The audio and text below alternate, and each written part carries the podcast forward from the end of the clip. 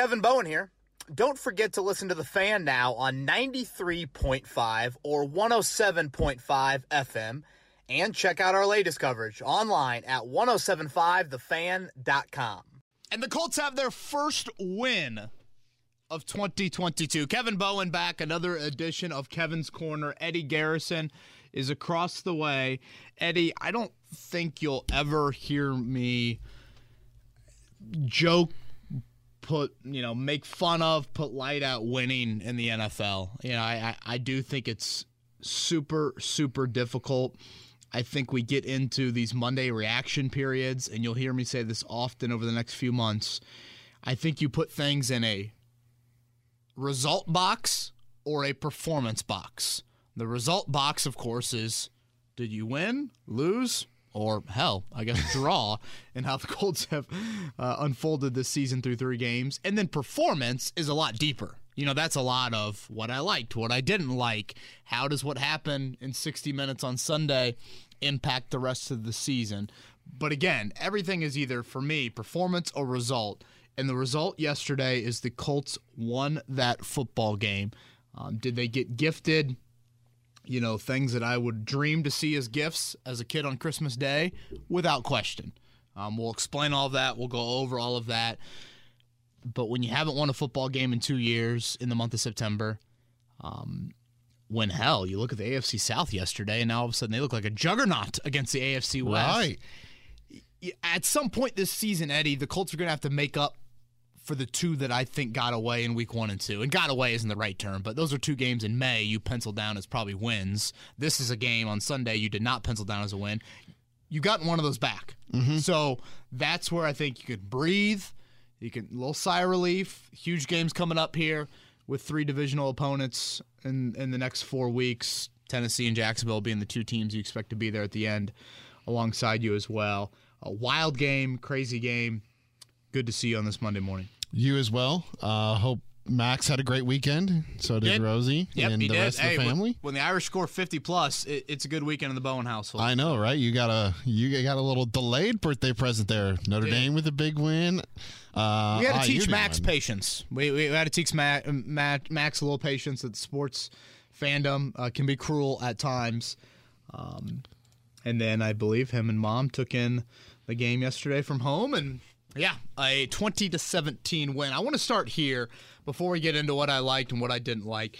I just think the post game emotion from Frank Reich in the locker room says it all. Um, you know, I said on Wednesday's pod, Eddie, I felt like Frank Reich was feeling some stuff. I felt like Frank Reich was acting a little differently. His words weren't that different, but just acting. Yeah, And how do you not? You know, just a human being. Frankly, I'd be a little worried if he wasn't acting differently. And just watch the post game locker room celebration if you haven't, because that's Frank Reich pretty unhinged. Um, and you don't often see that from Frank. I remember the San Francisco locker room having a little bit of that feel last year for him, but I think that's a guy realizing all the chatter that was going around and. Um, I don't. If I were him, I personally would have taken the game ball and just walked it down to the visiting locker room and handed it to Chris Jones. um, but um, that or is- Doug Toub. yeah, Dave, Dave, Dave, Dave. Toub. Yeah, yeah. The special teams was a disaster for the Chiefs, and obviously the Colts had their guys in their own locker room with the defense that we'll get to. But, um, you know, we could easily be talking about a winless football team right now. Mm-hmm. And think about that when you're paired up with the Raiders and the Texans through three weeks. But, and I'll say this a lot over the next hour or so, you hung in there. And I'm a big believer in you can do with luck what you make of that. And I know that might sound weird to it's like a weird phrase, but there will be opportunities to take advantage of luck over the course of 60 minutes. But how well you play, how well you hang in there, um, how well other units complement each other allows you to turn the luck, turn the gift into wins. I think there's a lot of bad football teams yesterday that would have taken a muff, taken horrific kicking like the Chiefs had, you know, rare misses from Mah- Mahomes at times, a rare drop from Kelce in the end zone, and they still would have lost that football game. Mm-hmm. And the Colts did not lose that football game. So major kudos to this team continuing to do what they do in the Frank Reich era. And that is more often than not, when the backs are against the wall, they find a way. Um, again, they got help, but they found a way to get it done. And in the result business, you need to get a W in that column. With Jacksonville now at two and one, with Tennessee winning a game yesterday, and that sets up just monumental games coming up here over the next four weeks. We'll hit more on, of that on on uh, Wednesday's pod. Like I said on Wednesday, how Colts would it be if they went out and won? Sure as hell they did. And just in general, like how NFL was it that the AFC South goes three and zero against the AFC West? Yeah. I mean, I've been the first one to make jokes of the AFC South all year long. Uh-huh. You know, call it the truTV division. Uh, but boy, yesterday, and really Jacksonville and the Chargers. I mean, that was a beatdown. How was it with uh, Jake being one of you know the only three people on the fan to pick the Jake Colts? did. He did go with the Colts over the um, over the Chiefs on that one. So uh, he he certainly didn't waste any time alluding to that and and, and getting to his uh, ego stroke early on a Monday morning. So what'd you like? Um, but yeah, yeah. Let's get into what, what I liked. Um, I think you start with the defense. When we talked about the blueprint last Wednesday, Eddie. I said I felt more confident in Jonathan Taylor side of the blueprint than the defensive side of the blueprint. I mean, Taylor had what twenty for seventy, something along those lines. I think it was like 21 for 76. I think was the final. you know, I mean, nothing astronomical by any means, but yet your defensive blueprint, pretty much job well done. There's the wild stats with the Mahomes and the Chiefs you hear all the time, you know, of when the Chiefs score this amount of points with Mahomes, they win, you know, 99.9% of the games. Uh, he's 20, or I should say, the Chiefs are 28 0 when opposing teams have 340 yards or less of total offense. He has two losses in his career against those teams. Those would be the Colts in 2019 and the Colts again yesterday. I don't think the Colts did the Colts crack 250 in the game. Um, let me look. 259 total net yards. 259. Uh, the Chiefs are 45 and 0 when opponents score 26 or fewer. The losses 45 and 0 against the rest of the NFL, 0 and 2 against the Colts. Wasn't there another one that they were like 33 and 0 when holding somebody to 20 points or less? Yeah, that that would probably check Two that box losses. as well. It, it's it's just it's wild to think that the Colts have been this thorn in Kansas City side. I don't know if you call two games a thorn, but It's more of Andy Reid. I don't know. Sorry to interrupt, but I don't. No. I saw this yesterday. Um, I was scrolling through TikTok, ironically, and I guess Andy Reid is now three and ten against the Colts in his career. wow, really? Yeah, Hmm, I would not have guessed that at all. I can't imagine he's got many opponents with a losing record, let alone three of ten. Speaking of three of ten, that was the Chiefs on third down yesterday. And I just thought in general, Gus Bradley's unit did a tremendous job of hanging in there. Seven of ten drives reached the Colts side of the field. They were put in two awful situations if with short fields, and yet they just hung in there. I thought one of the most critical moments of the entire game was Kansas City comes out of halftime, and look at how Kansas City treated the end of that first half. It was almost like, dude, we're fine. It's the Colts. Have you seen them on offense today? Mm-hmm. That's literally what I felt like Andy Reid and Eric Bieniemy were saying to Patrick Mahomes as they ran off the field. And part of me was like, yeah, I guess I understand their, their line of thinking there. It's 14 10 at half. I wrote my notes. When will the Colts defense wilt? When will they wilt? And then I also wrote underneath that, don't rip them when they do. They did their part for the first Oh, yeah. 30 minutes. You have got to play complementary football to withstand what Kansas City you know is going to eventually do. And they come out in that third quarter and just kind of methodically move down the field. You know, they don't get into a single third down until they get to that third and one at the 15. Ends up being a fourth and one. They run the fullback up the gut. They get a first down on the very next play. They've got a first and goal at the three yard line. And I'm thinking right here, all right, they punch this in, they go up 21 10, and in my opinion, the game's over.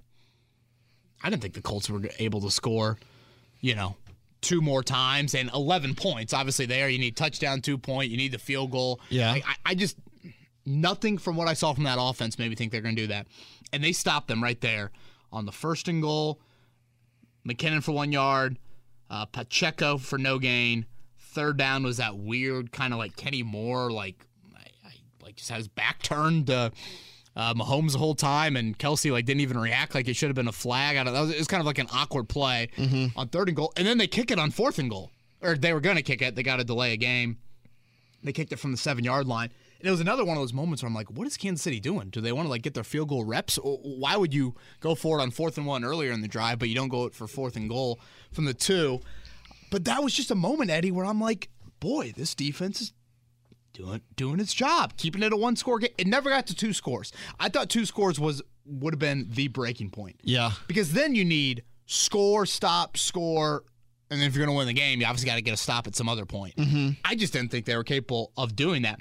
But the fact that you kept it one score, kept the crowd into it the whole time, I think kept hope in it the whole time, and the combination of rush and cover.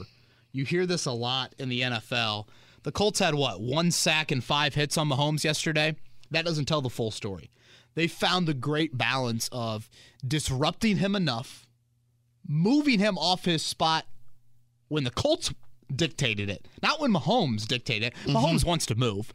We know that, but he wants to do the movement on his own ground, on his own terms. The Colts made him move. I thought that was huge, and I cannot say enough about the back end of the defense. Eddie, think about this. Stephon Gilmore.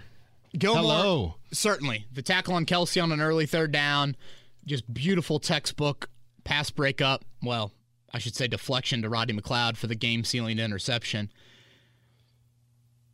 Think about what the Colts did entering Sunday. They made three notable lineup changes in their secondary. They benched Nick Cross. They started Rodney McLeod. So you start Rodney McLeod at strong safety, and Cross had played 100% of the snaps week one. Week two, they dialed it back. I think it was just over half. Him McLeod pretty much split time.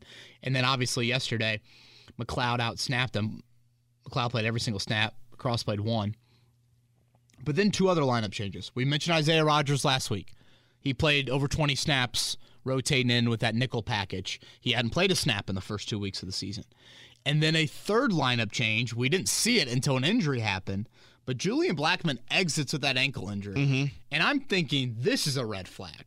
First off, any team in the NFL, when the deep free safety on the opposing team leaves the game, if I'm a coach in the press box, I'm radioing down and saying, deep shot, deep shot, test him, test him, let alone a rookie replaces Blackmon and a rookie who had never played a defensive snap in the NFL. It wasn't Nick Cross, it was Rodney Thomas II out of Yale. He goes in there and he handles his own. I mean, he made a beautiful pass deflection on one play over the middle that ended up being a holding penalty, so it didn't matter. But he was sound and solid. Think about that, Eddie. Three lineup changes, all pretty notable. In a week, you're playing Patrick Mahomes. And you don't, I mean, the one, what did they have? One play over 25 yards? Was that Juju? They had three over 25. They had uh, Noah Gray with the 26, Kelce with the 29, and then okay, so Juju 30. 53. They had one over 30. I, I knew it was small in, in, a little bit of chunk plays. That was something uh, I was going to say I liked is the fact that when you look at when they you only had five plays over 20 yards, and when you think of that Chiefs offense, you think of explosiveness and you know around eight to 10 a game, but you right. hold them to about five and one over 30. Yeah. If you want to take it a step further, and that was the incredible sidearm by Mahomes to Ju- to Juju, who then took off for a, about a fifty some yarder.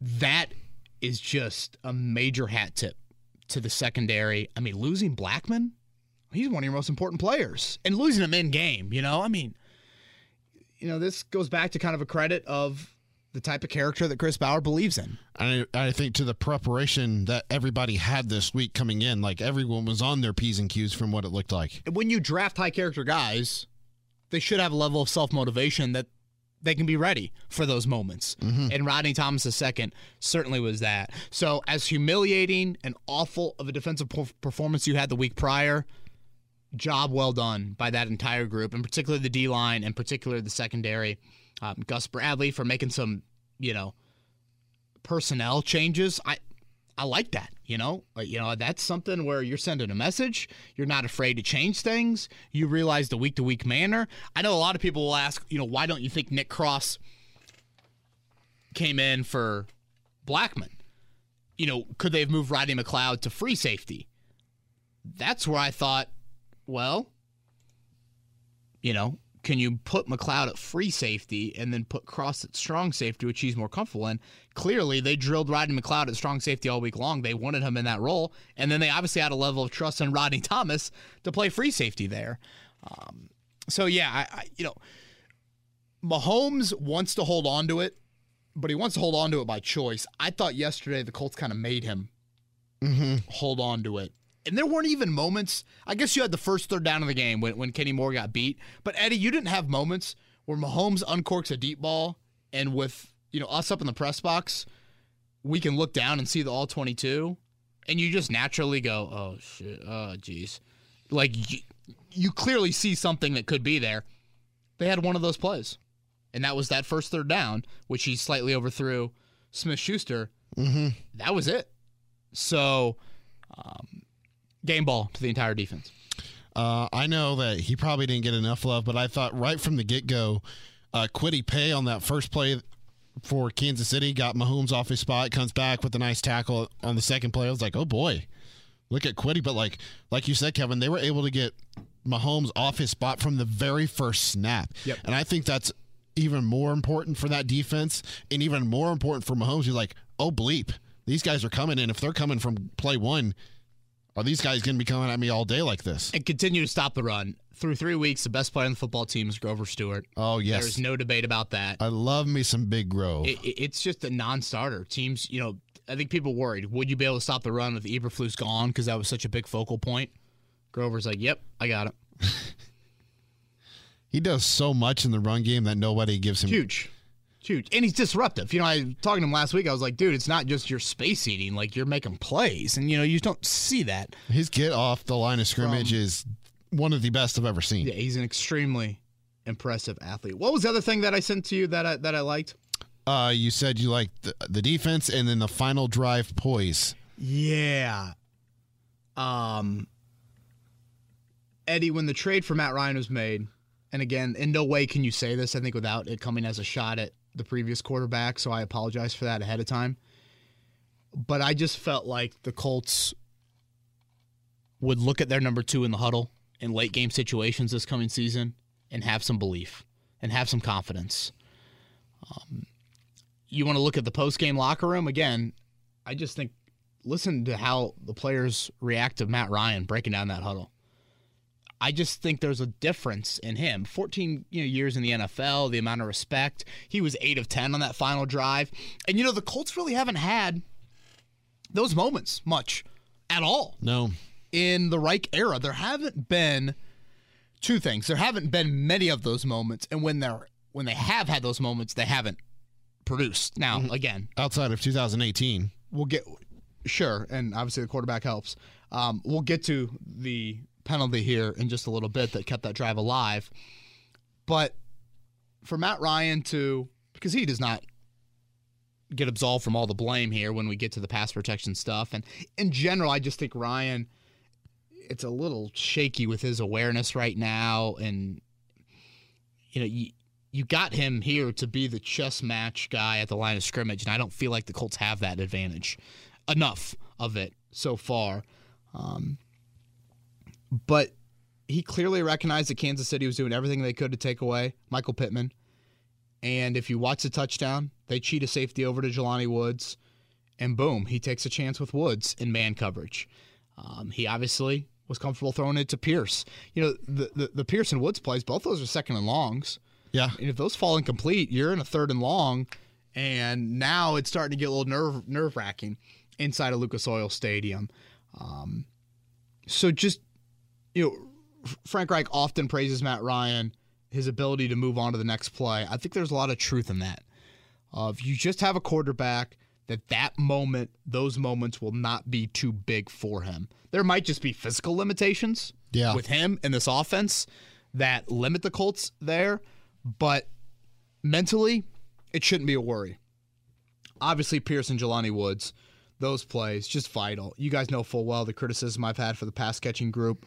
Um, how do you not say job well done to Pierce? He had the high point of the ball down the sideline mm-hmm. early in the game. That's the play we saw every day at Grand Park. It was in one on ones, and honestly, Notre Dame and Indiana fans they saw that against their respective teams last fall from Alec Pierce. But that's the stuff we saw every day, and that's what I thought would translate to the regular season. I thought to myself, throw him two of those balls a game, and he probably comes down with, let's say, he comes down with thirty-five percent of them. That's huge. Mm-hmm. That's enough.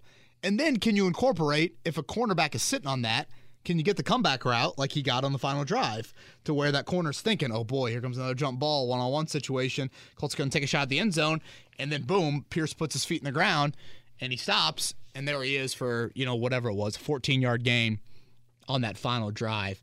What can that last drive, when you got to the 26 yard line, your final two completions were to two rookies, what can that do to their confidence?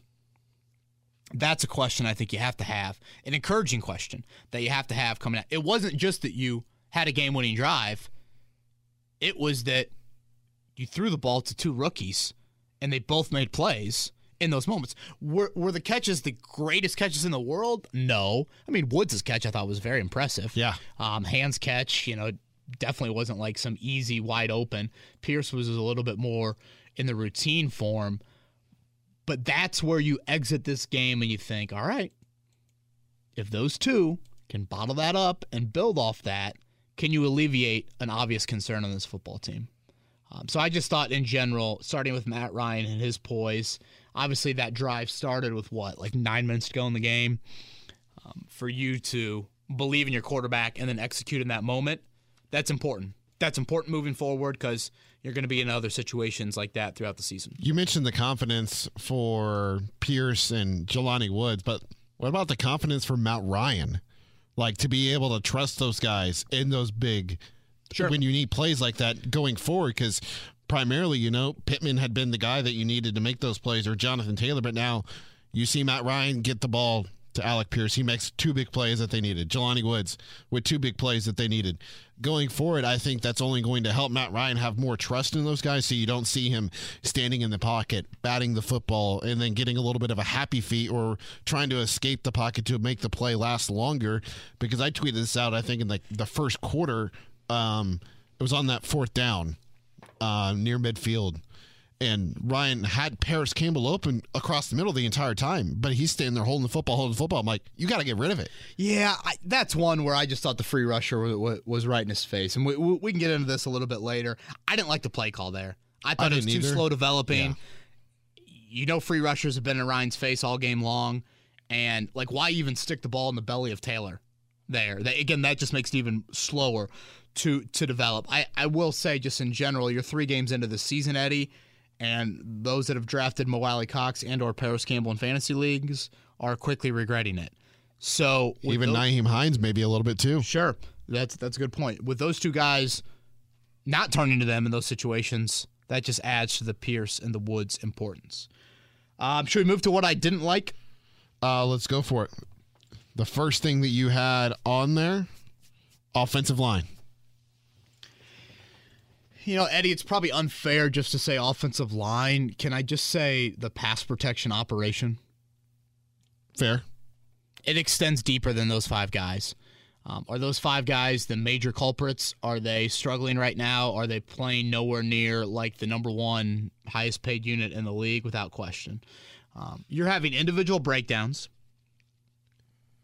You're struggling with stunts. And the free rushers, which again is deeper than just the O line, way too many of them. And the inability to either know where they are coming from, know that they're free, but then like finding the hot read.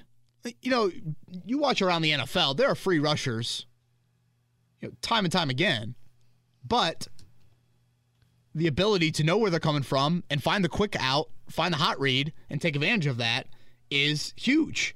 Um, it's gotten to the point, Eddie, where I'm watching Matt Ryan and I'm thinking to myself, oh my God, Nick Foles is going to start multiple games for the Colts this season. Mm-hmm. Like, I think Matt Ryan's going to get hurt. He has been sacked 12 times through three games. He's been hit 28 times. he is on pace. If you take those 12 sacks and let's knock off the 17th game, because that always makes things weird when guys have played 16 games throughout some of their career and 17 now, the last two seasons, that would be on pace for 64 sacks. And 149 hits. Those are horrific numbers. Matt Ryan's career high in sacks, 48. Career high. He's been doing this for 14 years, and he's on pace right now for 64. And I just think you obviously wonder about his health. You wonder, like, does he get gun shy at any point? You know, it's kind of a human instinct. Like, at some point, you're just going to be, oh, God, where's that pressure coming from? Or where am I going to get hit this time? And um, on the free rushers part, it is some combination of a Matt Ryan, Ryan Kelly issue. And that I think is what is very frustrating to watch in that you have 22 years of combined experience in those two guys. And yes, they're new playing together, but still. Mm-hmm. I mean, the A gap right up the gut. Like it's 15 years of Ryan, seven years of Kelly. Um, again, this is supposed to be where the Colts have a strength. What they lost in Carson Wentz was a guy that keeps some plays alive with his legs, his you know escapability, all of that. What you gain in Ryan is you stay out of needing to keep plays alive. Yeah. You find simple better. You have an advantage at the line of scrimmage over 90% of the teams and the defenses that you play, and I haven't felt that with the Colts. So you, you need better. And I, you know, Frank Reich gives full autonomy at the line of scrimmage to his quarterbacks. You need better from Ryan. The Colts have a whole lot invested in their, you know, standard operating procedure, I believe is the acronym or the SOP um, that they use for game planning, for pass protection each week. And right now, man, there are struggles. What you are losing in the boneheaded plays, you're supposed to be getting in the smarter plays. There's still the boneheaded stuff. And you could make the argument that you aren't finding simple very well. So, um, again, you can give slices to the pie to everybody. You have Matt Ryan issues. You obviously have individual questions. Do you make changes to your offensive line? I think those are questions we can get to when Twitter time rolls around. Um, you know, they just kind of handed Danny Pinter and Matt Pryor starting jobs in the offseason. Not a lot of competition there. Chris Reed, did he want to go back to Minnesota? I, am sure that probably played into some of it. Mark Glowinski, obviously, but like again, we talked about the depth of the O line. You know, no starts outside of Dennis Kelly from anybody. Mm-hmm. Will Fries was not, never a serious threat at right guard. And Pryor, while he has you know position flex, it's like, well, you want him to train at left tackle. How much can he go over to right guard and possibly compete with Danny Pinter for that job? Obviously, Pinter just looks physically overmatched right now. Um, so I don't know if it's a position coach issue with Chris Strausser, if this is mainly personnel. Again, I, I think you put blame a little bit everywhere. And in short yardage, you just don't have an advantage. I mean, I, am team QB sneak it virtually every time. Yep. In those moments, they finally did it. And like, I know people were like, why did Jonathan Taylor jump so early on the one? I'd argue he had to jump that early. Kansas City reset the line of scrimmage two yards in the backfield. Yeah. I thought the I thought the formation was interesting on that. You show it on tape now that it's there. There's a possibility. Now you, I think you can, you fake it to Taylor and you can do a pitch to Hines later was Taylor down the road. fullback on that one? No, it was it was a split back. Split back. That's right. Kansas City did the fullback dive. Yeah.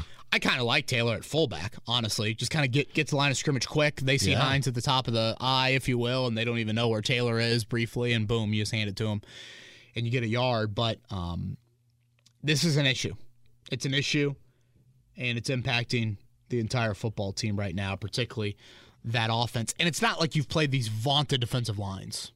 You know, Jacksonville got some guys, sure. You know, Kansas City's got Chris Jones, but I mean, Frank Clark and Carlos Dunlap are getting up there a lot in age. There's a reason why they've been on the open market Yeah. for as much as they have been, particularly Dunlap. And then the la- the last thing that you said you didn't like was need the gifts.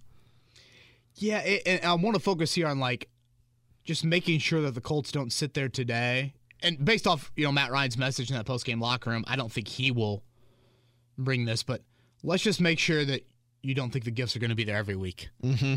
And just acknowledge that that 60 minute effort the Colts just put on tape yesterday, that will not get them to 10 wins or whatever they want in the AFC South this season.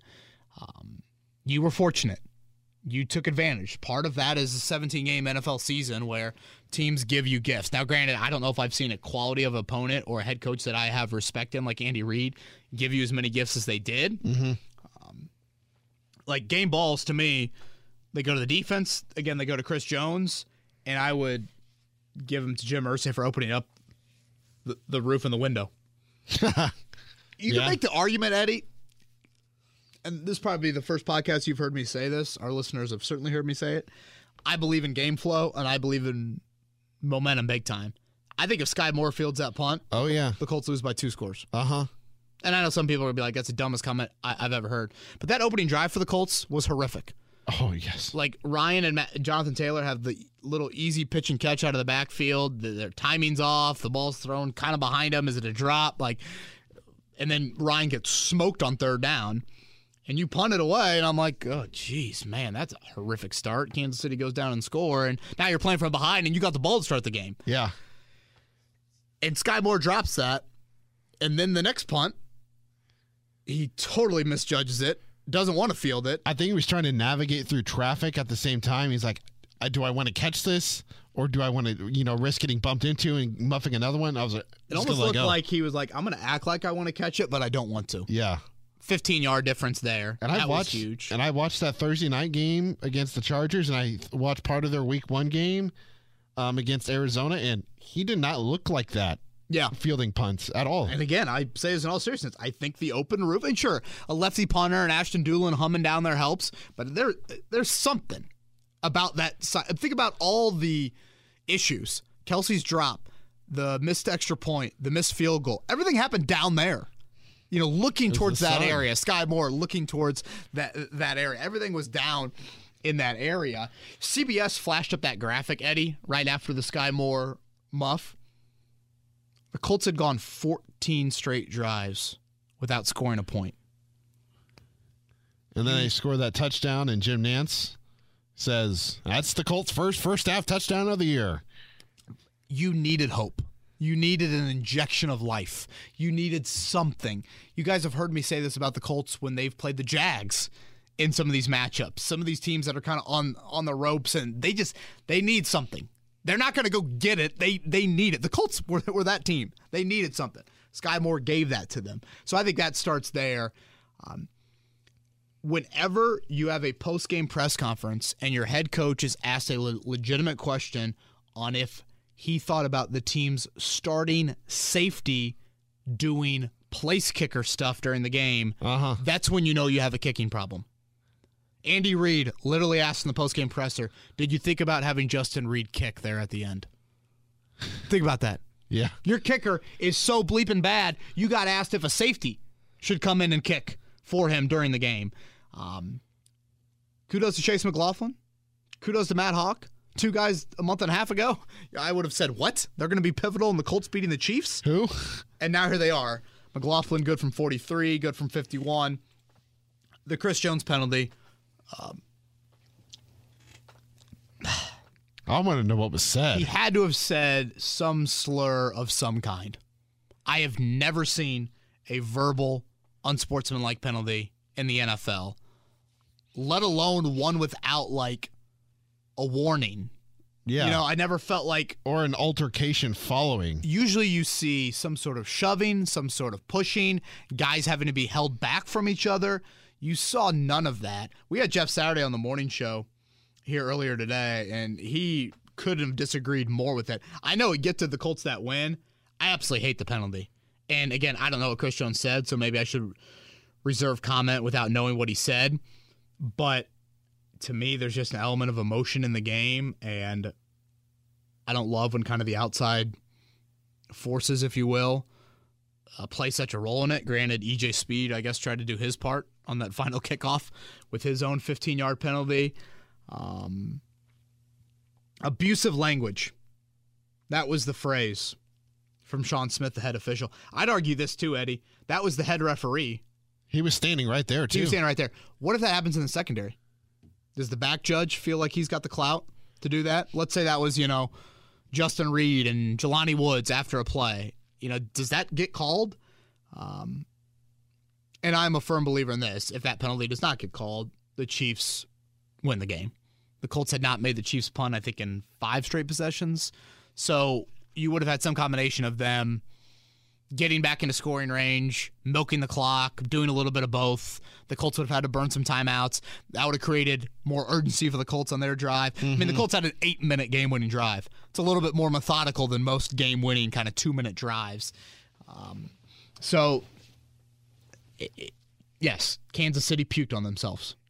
But you helped clean up the puke. You didn't stare at the puke. Uh, you helped in that category. And I'll reiterate to what I said at the start, Eddie, before we move to Twitter questions. When you get the gifts, are you still in a position at the end of the game to take advantage of those gifts? When Chris Jones does that, is it still a one score game? If that was two scores, I don't think that really matters. You That's know, fair question to ask. It's not like you're going to come back and score twice in the final five minutes of the game. So the fact that you kept it there, and honestly, there's just that mental thinking as well, Eddie, of like it's a four point game, not a seven point game. So you know if you score a touchdown here, you you probably win the football game. Yeah. Um, so all of that I think feeds into it. So um, if this was a Kansas City podcast right now, oh my God, you'd be talking about the muff. You know another play that I thought was big when they stripped Ryan, they could have scooped that and scored it. Yeah, in the first half, yeah. Right. They didn't. Now, did they go on and, and get a touchdown out of that drive? Yeah, that was the um, Kelce touchdown. That was Kelce. God, I, I, didn't love losing Kelce on the third down, third and seven, and then losing him on the first red zone snap of the game. Uh, but yeah, man, the missed extra point. What was the fake field goal? Yeah. Why? Why? You've got Mahomes. It almost just felt like Kansas City. It was like it was like the varsity playing the JV, and the varsity was they were going to work on some things during the game. you know, I'm like, yeah. This is the NFL. This is you're in a loaded division, all of that. So, in conclusion, there, you got gifts. Don't let that think you're a better football team than you are. Nice job by the Colts too to contain Kelce. Eight targets, four catches, 58 yards. Boy, that's similar to what they did a couple years ago.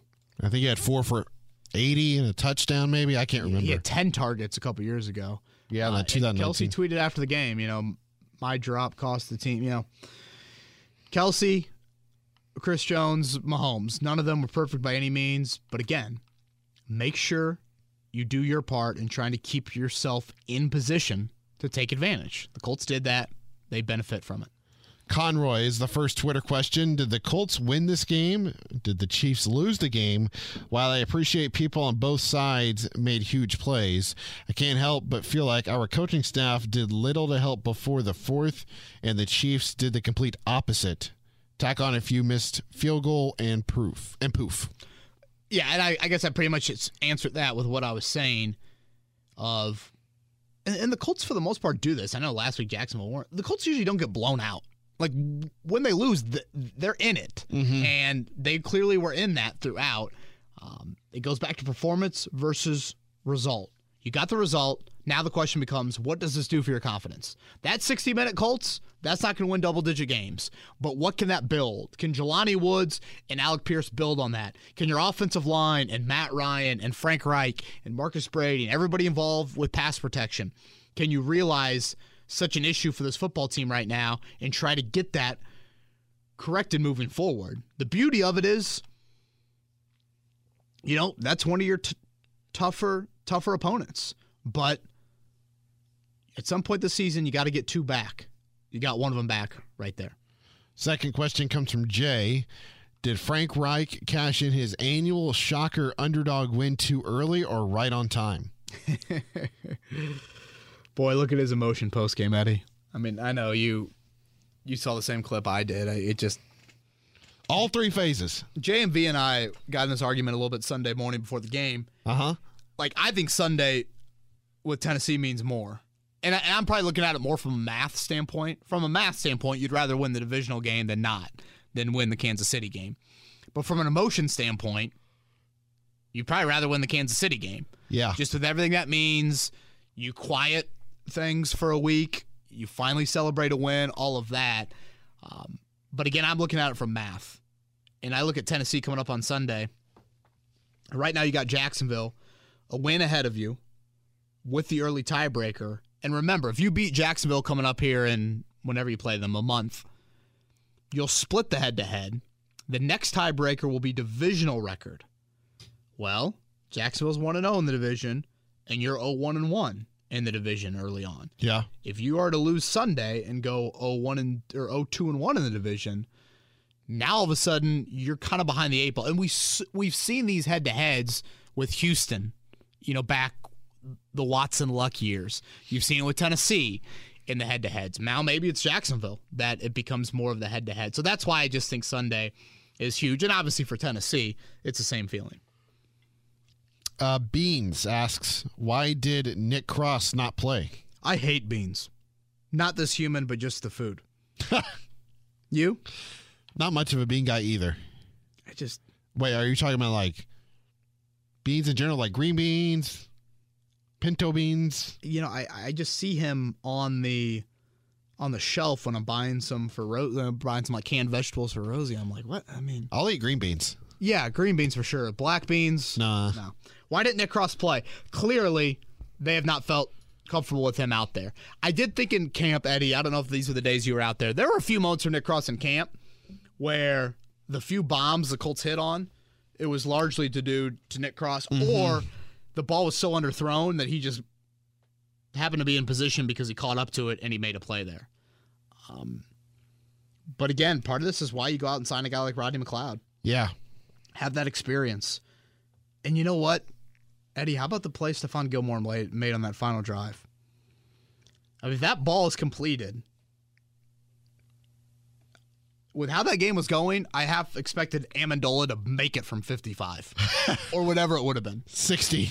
yeah, I mean, he, he, had, he had the leg, or at least it looks like he had the leg, but gosh, who would have thought Harrison Butker's injury would be so big? Craig Raj. I am curious this.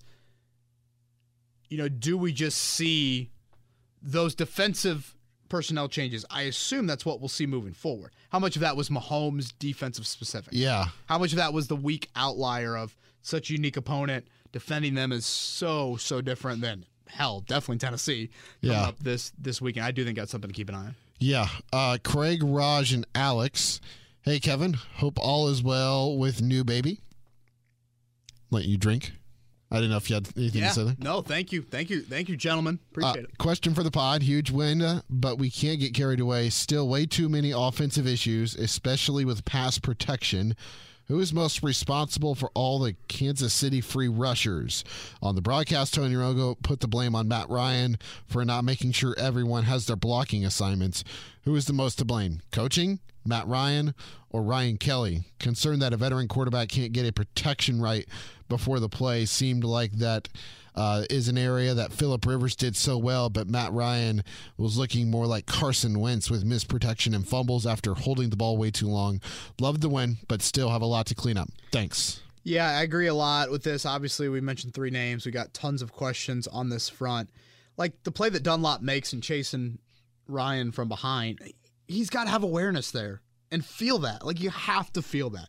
When you're not some freak athlete that can feel it at the last second and run away from it, you've got to feel it earlier than others. Um, and this is such a non-starter for your offense. And when there's questions about the dynamic playmakers that you have, you need your offensive line to be suitable to be average. I mean, hell, Matt Pryor had a big holding penalty on that final drive. Yeah, you know, that, that could have been a huge part of this you know, somebody somebody came up to me at halftime in the press box. They're like, "Yeah, Chris Strausser will get fired after this game." I'm like, "Well, you know, I I guess he would be the scapegoat. I mean, somebody right now." Uh, we had Jeff Saturday on the show, like I said earlier, and I asked Saturday for you guys, how was the operation? Like, yep. how was that handled?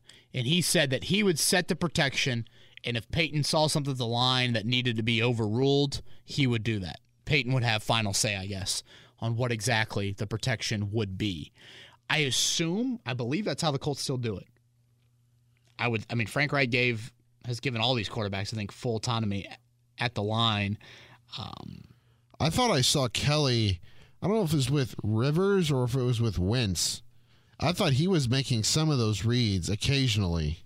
Yeah, and maybe it's similar past. to I guess what they had with Saturday and Manning of the center makes the initial check and then the quarterback makes the final one. I would assume once you get the line of scrimmage, you would only want one person communicating.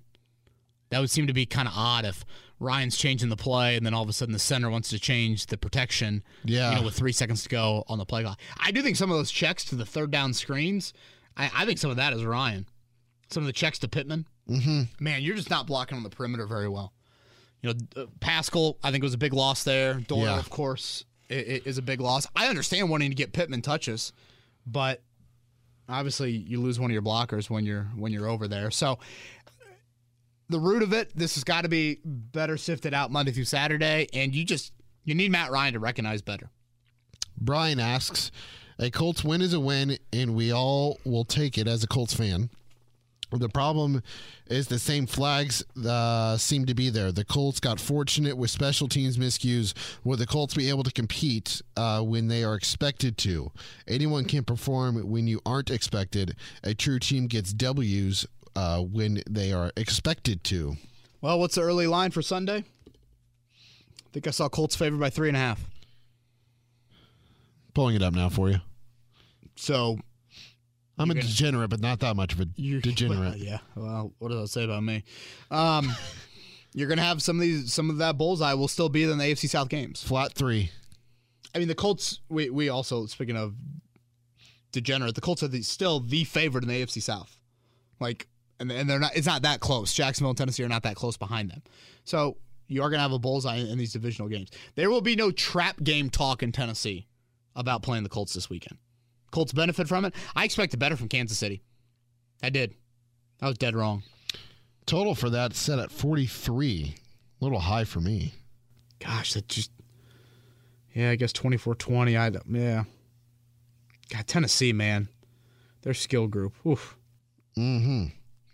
Uh, Dustin, and I know a couple other people had this too, so we just threw in uh, Dustin as the main instigator for the the question. Uh, hey Kevin, uh, with Raimann. With Raimann having guard experiences, there come a time when they will try him over Danny Pinter. Yeah, Dustin, I Bernhard Raimann does not have guard experience. I mean, he's got tackle experience. Matt Pryor has guard experience. I, Eddie, I, I'm a little torn on this. Like, if you're going to make changes to the O line, I would think you would make two. Again, Pryor to me seems the better guard. And then what do you do at tackle? Do you go the rookie Bernhard Raimann, or do you go? What about Dennis Kelly?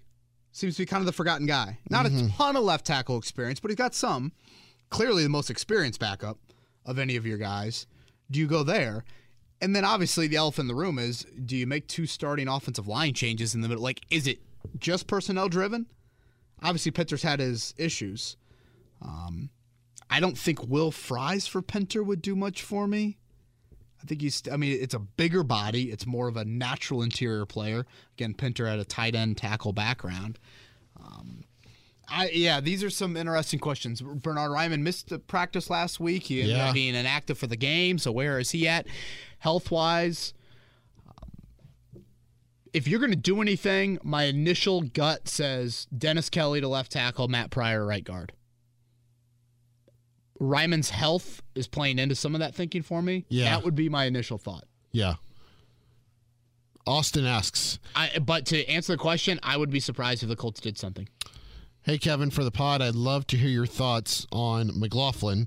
Doesn't get talked about enough, but he made two huge long distance kicks that I don't know if Hot Rod would have made. Thanks and huge dub. Hey man, couple knucklers, but they went in. No That's all that matters, right? No pictures on the scorecard, baby. W is a W. Field goals are field goals as long as it goes through the uprights and above the crossbar. Next Sunday night, Bucks and Chiefs. Is Rodrigo Blankenship kicking for the Chiefs? No. I think Butker will be back. What, what is it? Ankle? Ankle. Gosh, he's such a weapon too. Yeah. I mean, Butker's he's got a leg on him. Uh, Justin Reid, maybe. I don't know. Yeah, seriously. I mean, I know we laugh, but Andy Reid literally got asked. To, can you imagine it? You know, we're in Frank Reich's presser. Yeah. Any thought to Nick Cross kicking today? what? Seriously? Trevor Benbow, you still here or whoever Right. Exactly. Exactly. Uh, Colt Maniac. Uh, now we have a W thanks to some great defense. The Colts should have some great confidence to. Hold on here. Let me re, re- reword this here. Yeah. Let me just get to his question. Okay. Uh, which do you think would be our biggest issue? The poor offensive line play, wide receiver core, or lack of quarterback of the future? Congrats on the new baby and go Colts. Thank you. Thank you. Uh, well, it's definitely the last one. But in the short term, you know, quarterback of the future is the obvious. I mean, the Colts could win 14 games this year, and that would still be the the biggest worry. But again, that's looking a little bit more down the road. Here in the present, dude, I worry about O line. I, I maybe I'm mm. o- am I overreacting, Eddie? Like No, I watch Matt Ryan and think that dude's going to get hurt. you're not. You're not alone. Like he is going to get hurt in a game this year, and I that thought never really never crossed my mind with with Rivers. I don't remember Rivers taking like Matt Ryan's taking some kill shots, dude. I don't remember that with Rivers. Maybe I just need to pop in some film, but I think about those numbers I was saying earlier. Rivers also checked it down a lot too. Like when he knew he was going to get pressured, he would just be like, "All right." And again, some of that's like awareness, you know, Yeah. for Ryan. Again, I'm not like saying it's all on the O line, but this dude averaged, I think 34 sacks is the average for him in a season, and right now he's on pace to be sacked 64 times. Hmm. Sheesh. It, it just, you know, when you start to get this old, and the hits start to add up, do you become gun shy or? Let's say Matt Ryan is like a 7.6 on the physical scale for a quarterback. I don't even know what that means. but like I hope that people know what I'm getting at. Like his physical intangibles are 7.6. What if all of a sudden those hits now bring it down to a 6.8? yeah. Does he have the velocity to throw that ball to Jelani? I mean, there's still some ball placement from Ryan that's like, damn, that that's pretty darn good. There are some misses over the field though. Yeah. that, that he's having. Again, you know, it just yeah. All right. Last question from Latrell. I can answer the first part of this. Uh, is Parris Campbell playing special teams? No.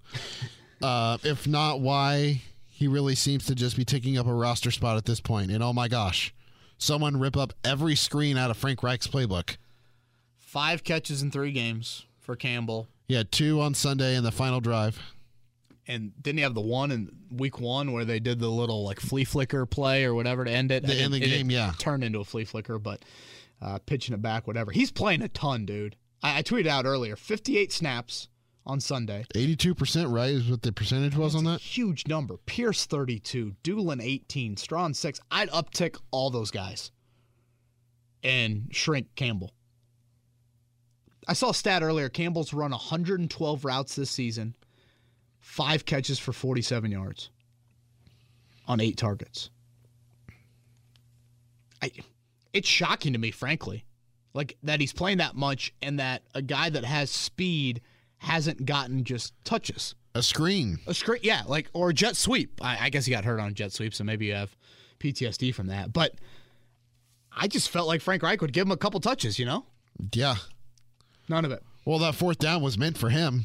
Just didn't have enough time. Sure, um, but still, just a little bit more of like, hey, we uh, a drive starter. Let's get Campbell a touch and see what he can do in the open field. Here's a crosser. Here's a mesh play. Yeah. so you can look at that glass half full. Campbell yeah. and Alie-Cox are not delivering for you right now. Woods and Pierce had a nice final drive, or is this what to expect from Alie-Cox and Campbell? Because again, you were projecting those two guys into bigger roles. That's what the Colts were doing with their lack of offseason moves at those positions. So far, none of it. Agreed. I know you got to run. I got to run. He's Eddie Garrison. I'm Kevin Bowen. We'll talk to you Wednesday on the pod. Everybody have a good start to the week. This has been Kevin Bowen. Thank you for listening to another edition of Kevin's Corner. If you haven't already, subscribe on iTunes or Stitcher for the best Colts and Pacers coverage.